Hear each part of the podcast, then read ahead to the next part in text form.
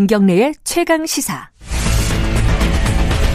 한반도 전체를 뒤덮을 만큼 순간초대 풍속이 초속 삼십에서 경보가 내려진 상황입니다. 폭우와 폭설, 폭염과 모든 지역에 십이일째 폭염특보가 발효됩니다. 십 년마다 평균 기온이 영점이사 도씩 상승합니다. 빙하가 급속도로 녹고 있습니다. Entire ecosystems are collapsing. 감염병과 기후 위기는 서로 무관하지 않습니다. 기후 위기는 모든 인류의 삶을 고통스럽게 할 것입니다.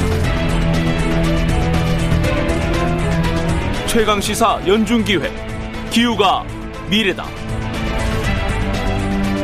기후위기는 인권의 위기다. 유엔 환경프로그램 황수영 법무관과 함께합니다. 네, 기후는 미래다. 어, 기후가 미래다. 최강시사에서 연중기획으로 기후변화, 기후위기 문제를 다루고 있습니다. 오늘은요, 기후위기는 인권의 문제다. 이, 이게 약간 좀 연결고리가 좀 멀게 느껴집니다. 기후 위기는 뭐 과학의 문제다, 뭐 경제의 문제다, 이런 얘기들은 많이 들어봤는데, 인권의 문제다, 이거는 조금, 뭐랄까, 조금 감이 멀어요. 이게 어떤 얘기인지, 어, 그리고 전 세계적으로 이런 기후 인권 문제가 어떤 식으로 문제를 낳고 있는지 얘기를 좀 해보겠습니다. 유엔 환경 프로그램 황수영 법무관 스튜디오에 모셨습니다. 안녕하세요. 네, 안녕하세요. 예, 유엔 환경 프로그램, 이건 좀 어, 뭐, 뭐 하면 되는지 잘 몰라요, 사람들. 좀 소개해 주세요. 아, 예. 예, 안녕하세요. 예, 유엔 환경 프로그램, 이제 유엔에 여러 가지 부서들이 있는데요. 유엔에서 예. 환경 문제를 전담으로 하고 있는 유엔 부서라고 보시면 됩니다. 유엔 예. 환경 프로그램. 네, 뭐 이게 네. 프로그램이 아니라 이것도 기구죠, 기구. 네, 네. 기구죠. 예. 예. 예. 예. 그러면 여기서 일하는데 왜 한국에 계신 거죠? 아, 지, 아 제가 어떻게 보면 코로나 난민으로 지금 한국에 있는데요. 네. 제가 원래는 유엔에서 인권 전담하는 부서에 작년 오월까지 있었고요. 네. 이제, 인, 인, 아, 이제 환경 전담하는 유엔 환경 음. 프로그램으로 오월에 옮기게 됐는데, 코로나 때문에 국경 봉쇄 때문에 못 가고 한국으로 와서 지금 재택근무 중입니다. 어, 그 그만둔 건 아니고 이제 네, 재택근무예요. 예. 재택근무요. 아, 요새 온라인이 있기 때문에 한국에서도 재택근무가 가능해요? 네, 재택근무를 지금도 어... 케, 어, 이제 유엔 환경본부가요. 유엔 예. 환경 프로그램이 케냐 나이로비에 있거든요. 아, 근데, 케냐에 있어요? 네네. 그거는? 예, 예. 음. 근데 아직도 어, 그 코로나 때문에 사무실을 열질 않고 있어서 모두가 재택근무를 하고 있는 상황입니다. 어, 전 세계에 흩어져가지고 직원들이? 네, 전 세계에 흩어지기도 하고, 나이로비에서 집에서. 아, 나이로비에 집이 있는 하고. 분들은 나이, 네. 나이로비에서 일을 하고. 네네. 자, 어쨌든 뭐, 유럽에서 주로 일을 했을 것이고, 유엔에 계셨으니까. 네. 케냐에 가려다가 못 가고. 네. 어, 이게 한국으로 들어왔는데. 한국에 온 지는 얼마나 됐죠? 한국에 제가 작년 유월에 왔어요. 예. 어. 그럼 코로나가 한창일 때 오셨네요, 그렇죠? 네, 코로나가 한창일 때 왔고, 유럽에서 한창 코로나로 처음 이제 음. 봉쇄 조치가 있었을 때 유럽, 아, 유럽에 있었고요. 예. 음. 근데 이게 그걸 좀 여쭤보고 싶더라고요. 그 유럽 같은 곳은 기후 위기에 대한 인식들이 굉장히 뭐랄까 어, 강하다 예. 이렇게들 많이 얘기하거든요. 실제로 한국에 와서 보면은 한국의 뭐 정책이라든가 사람들의 여론이라든가 기후 위기에 대해서 유럽이나 이런 쪽하고 많이 다릅니까? 어떤 차이가 있어요? 그 단순하게 비교를 하기는 좀 힘든데요. 하나 네. 예를 들어 보면 이제 정책적인 예를 하나 들어보면요. 네. 유럽에서는 지금 이제 환경 기후 변화하고 인권 쪽 얘기를 했을 때요. 그거 네. 융합을 한 이런 정책들이 이제 많이 나오고 있거든요. 네. 그러니까 예를 들면은 유럽 연합에서도 네. 이제 일 년에 한 번씩 인권 이제 우선순위를 우선순위가 아니라 우선 정책들을 정하는데 네. 거기서 이제 몇 년 동안 아, 몇 년 동안 포함이 됐던 게 인권, 환경, 기후 변화 이런 네. 문제들을 자기의 이제 우선 정책으로 네. 삼겠다라는 이런 것들이 있고요.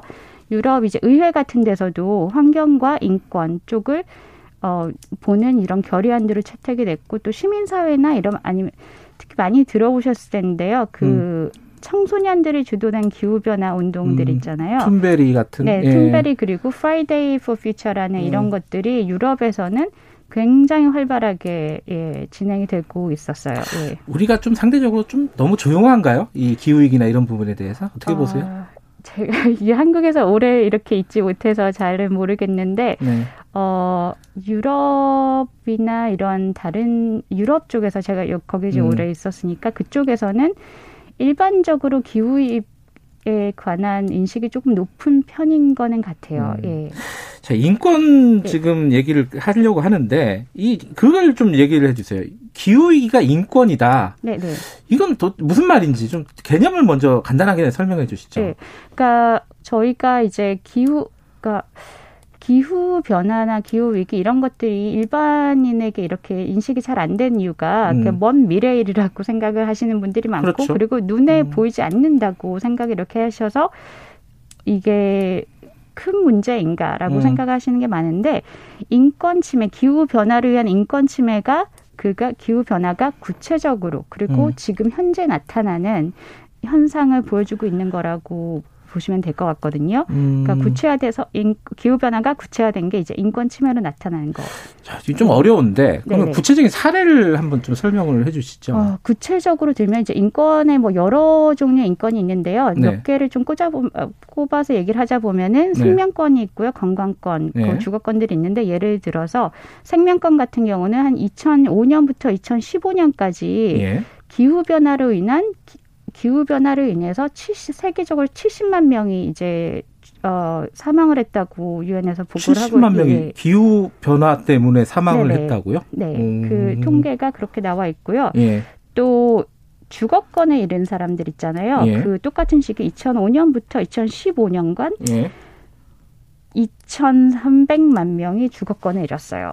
예. 이천삼백만 예, 명이요? 예. 그래서 생각보다 사실은 기후 변화가 미래에 있는 게 아니고 지금도 생명을 음. 잃은 사람들이 있고 집을 잃은 사람들이 있고 음. 그리고 예를 저희가 또 이제 잘 모르는 나라들에서 음. 굉장히 많은 일들이 일어나고 있는데요. 네. 캐리비안에 어, 도미니카라는 굉장히 작은 섬나라가 있거든요. 이름은 좀 익숙하네요. 어, 작은 나라겠죠. 네, 굉장히 예. 작은 나라인데 이 나라에 무슨 일이 있었냐면 이천십칠 년에 예. 허리케인이 왔어요. 예. 근데 그 허리케인이 어떤 결과를 가져왔냐면은 그 섬나라에 있는 모든 빌딩과 집들 구십팔 퍼센트를 망가뜨렸어요. 이 퍼센트가 아니라 구십팔 퍼센트가? 네, 구십팔 퍼센트가 어. 망가졌어요. 그럼 그 나라 전체가 초토화가 된 거네요. 그렇죠. 네. 음. 그러니까 거기서 사실 다시 나라를 재건한 이런 작은 나라 그리고 그러니까 경제적으로 어, 부유하지 않은 나라에서 다시 짓는다는 것도 참 어려운 일이고요. 그래서 음. 기후변화는 지금도 일어나고 있고 과거에도 많은 곳에서 일어나고 있었고 그리고 음.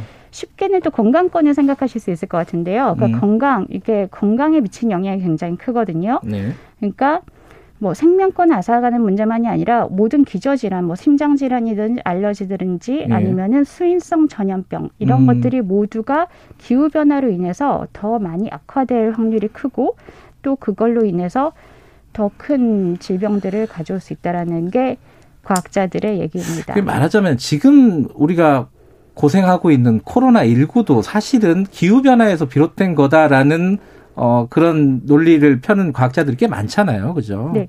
코로나 어떻게 보시면 되냐면요. 코로나 이제, 어, 즈노시스라고 해가지고 이게 네. 무슨 말이냐면 동물을 매개로 사람한테 전염되는 이런 네. 전염병들을 얘기를 하거든요. 근데 이게 환경 파괴하고 굉장히 음. 연관이 깊어요. 그냥 환경 파괴가 환경 뭐 생태계에만 관련된 게 아니라 기후변화 아니면은 음. 오염 뭐 음. 이런 것들이 모두가 연관이 돼서인데 앞으로도 이런 게 굉장히 더 늘어날 거라는 이런 음. 예상들을 하고 있어요. 예. 이제 어, 유엔 환경 프로그램은 당연히 국제기구니까 네네. 한 나라를 본다기보다는 전 세계를 보지 않, 않겠습니까? 근데 전 세계적으로 이 기후위기와 인권 문제, 아까 말씀하신 건강권, 생명권 네. 이런 문제가 결국은 불평등하게 나타난다. 네네. 이게 핵심 아니겠어요? 어떤 네. 불평등이 어떤 양상으로 나타납니까? 그러니까 기후 불평등이란 얘기를 하고 이제 저희가 이제 얘기하는 게 환경정의란 얘기를 많이 음. 하고 있거든요. 근데 불평등은 여러 가지로 볼 수 있는데 첫째는 이제 불평등이라고 했기 때 이게 기후 변화에 누가 초래했느냐 음. 그리고 누가 영향을 받느냐 이걸 봤을 때 아하. 네, 그 사실은 그걸 초래한 사람하고 영향을 받는 사람이 굉장히 많이 달라요. 음. 그러니까 어 이제 한 통계 이제 통계에 따르면은. 어, 상위, 그 세계적으로 봤을 때 부유한 십 퍼센트 사람들이 예. 오십 퍼센트의 기후변화를 초래했다고 보고요. 아하. 네. 그리고 또 가장 상위의 일 퍼센트 부자들이, 부자들은 하위에 있는 일 퍼센트 사람들보다 이천 배가 많은 기후변화에 기여를 했다고 보고 있거든요. 음. 근데 이, 아까, 그러니까 그 경제적으로 부유한 사람들이 아니면 경제적으로 부유한 나라들이 많이 네. 기여를 했지만 사실은 이거를 고스란히 이제 인권 침해라든지 그 여러 가지 권리들 아니면 사회권, 음. 경제권에 음. 영향을 받는 사람들은 사회적으로 취약한 계층들이 굉장히 많고요. 또 나라들로도 개발도상국이 현저히 더 많죠. 네, 네. 그러니까 기후 변화를 기후 위기를 일으킨 쪽은 부자 나라, 부자 사람들인데 어, 네. 가난한 나라, 가난한 사람들이 피해를 보는 굉장히 어, 그 불평등한 구조로 돼 있다. 기후 위기 네. 자체가 네. 또 하나 문제가 네. 사실 이제 시점의 문제인데 이 미래 네. 세대에 대한 또 착취의 문제가 있잖아요, 그렇죠? 네. 그래서 세대 간의 불평등 얘기도 많이 나오고 있거든요. 네. 그래서 지금 저희 유엔에서도 하고 있는 많은 문제가 이제 어, 많은 이슈가 이제 기후 변화를 얘기를 할 때 미래 세대를 빼놓고 얘기할 수 없다라는 얘기를 하거든요. 네. 근데 저도 생각을 해봤는데 저희가 지금 코로나를 겪는 지 일 년이 됐잖아요. 근데 네. 생활에 많은 변화가 있지 않으세요? 많은 변화가 아니라 생활 자체를 바꿔놨죠. 네. 코로나가. 네, 생활 네. 자체를 코로나가 이렇게 바꿔놨는데 이제 어떤 과학자들은 그런 얘기를 하거든요. 네. 기후 변화가 우리 생활에 미칠 영향은 영향을 보면은 코로나는 정말 소풍에 불과하다라는 얘기를 하는 사람들이 있어요. 그만큼 음. 사실 기후 변화가 저희한테 가져올 생활의 변화는 굉장히 클 건데 미래 세대들이 십 년 후 아니면 이십 년 후, 십오 년 후 네. 어떤 세상에 살게 될지는 저희가 정말 상상을 할 수 없을 정도가 음. 될 거라고 그 기후 변화가 이렇게 지속이 된다면. 근데 지금 이렇게 네. 말씀하신 걸 들어보면은 예를 들어 아까 도미니카 같은 나라가 네. 그 기후 변화로 인한 허리케인으로 나라가 나라 이게 네, 나라 초토화 초토화됐다. 네, 네. 근데 그 원이 기후 변화의 원인은 이제 상당 부분 미국일 거 아니에요. 말하자면은 그죠? 그럼 미국한테 책임을 물을 수가 있어요? 국제적으로 이거 어떻게 되는 겁니까? 어, 꼭 미국만이 아니고 어, 뭐 예컨대, 여, 네, 예. 네. 그러니까 선진국들이 많이 예, 예, 이게. 이유가 어, 그게 있는데요. 예. 이 어, 국제법 저희가 이제 제 가장 많이 알고 계신 파리 기후 변화 예. 협약이 있잖아요. 그거에 따르면 이제 거기에 대해서 어떤 책임이 있냐면은 어, 그 영어로 말씀해서 죄송한데 그 nationally differentiated responsibility라고 하거든요. 그게 음. 무슨 얘기냐면은 국가마다 다른 책무가 있다라고 얘기를 해요. 음. 그래서 그만큼 기여를 환경 아까 그러니까 기후 변화에 기여를 음. 많이 한 국가들은 더 많은 책임을 져야 된다. 음. 그리고 기후변화 온실가스 배출을 하는 데서도 그거 얼만큼 줄일 거냐 했을 때 그런 음. 나라들은 훨씬 확 줄여야 된다. 이런 것들을 가지고는 있어요. 예. 근데 그게 이제 실제로 적용될 수 있느냐, 보상받을 수 있느냐, 어떻게 아, 되는 겁니까, 그거는? 그 보상 문제는요, 조금, 예. 어, 그 케이스마다 조금 다루, 따로따로 보긴 해야 될 거는 같은데요. 음. 그런 보상, 그 국가를, 어, 그러니까 상대로 하는 이런 기후 소송들이 많이 늘어나고 있거든요. 아, 그래요? 네네네. 국가를 상대로 한 예, 소송? 예, 예. 음. 그래서 이게 꼭 어, 이렇게 국제적인 측면만이 아니라 한 예. 나라 안에서도 그런 소송들이 많이 일어나고 있거든요. 음. 그러니까 예를 하나 들어보면은 어, 지, 네덜란드에서 예. 하나 케이스가 있었는데 이것도 이제 국가를 상대로 기후변화 소송을 한 건데 이거 예. 어떤, 어떻게 소송을 했냐면은 어, 국가가 그 기후변화를 제대로 대책을 하지 않고 있기 때문에 음. 나의 인권이 침해됐다라는 음. 걸로 국가를 대상으로 소송을 해서 대법원까지 가서 이겼어요. 그래서 법원에서 국가에다가 시정명령을 내렸죠. 아. 예, 예. 그 국민이 국가를 상대로 기후위기에 대해서 예, 예. 어, 이렇게 제대로 정책을 하지 못하고 있다라는 네, 네. 부분에 대한 소송을 냈다고요? 네. 이게 남의 일 같지는 않네요. 네, 그, 그리고 어제, 저, 이제, 유엔 환경 프로그램에서 음. 나온 리포트가 있는데, 그게 이제 기후변화 소송에 관한 리포트거든요. 이제 음. 그거를 보면은, 최근 오 년간 굉장히 기후변화 소송이 많이 늘은 거를 보실 음. 수가 있으세요. 음. 근데 그게 장점 같은 경우는, 그거를 통해서, 음. 기후변화를 좀 막을 수 있는 것들, 그러니까 음. 법적인 제재를 가할 수 있긴 한데, 둘째는, 또 그건 무슨 얘기냐면은, 정부에서, 제대로 정책을 수립하거나 이행을 하지 않고 있기 때문에 사실 소송으로 가는 것이라는 음. 이런 단점들이 좀 있죠. 네. 자, 황수영 법무관에게 그러면 우리나라는 어떻게 해야 됩니까? 우리는 어떻게 해야 됩니까? 이 질문은 안 드리도록 하겠습니다. 이게 매번 상투적으로 드리는 질문인데 뭐 그거는 우리가 알아서 해야죠, 사실. 그죠? 그리고 전 세계적으로 이 트렌드가 어떻게 지금 변화되고 있는지, 어떤 부분에 대해서 대비하고 있는지 이런 것들을 알 때 잘 알게 되면은 우리가 앞으로 어떻게 해야 되는지는 우리가 스스로 만들어 나가야겠죠. 어, 여러 가지 흥미롭지만은 좀 사실 따지고 보면 무서운 얘기였습니다. 그죠? 아, 예. 근데 아직 음. 얘기를 하는 게 아직 시간이 있다. 지금 바꾸면 된다라는 얘기를 항상 하고 있거든요. 그래요? 네. 늦지 않았다? 네. 늦지 음. 않았다. 지금 유엔에서 한 얘기는 향후 십 년이 네. 가장 중요하다를 얘기를 하거든요. 그래서 지금 바꾸면은. 음. 알겠습니다. 향후 십 년이 가장 중요하다고 합니다. 오늘 말씀 감사합니다. 네, 예, 감사합니다.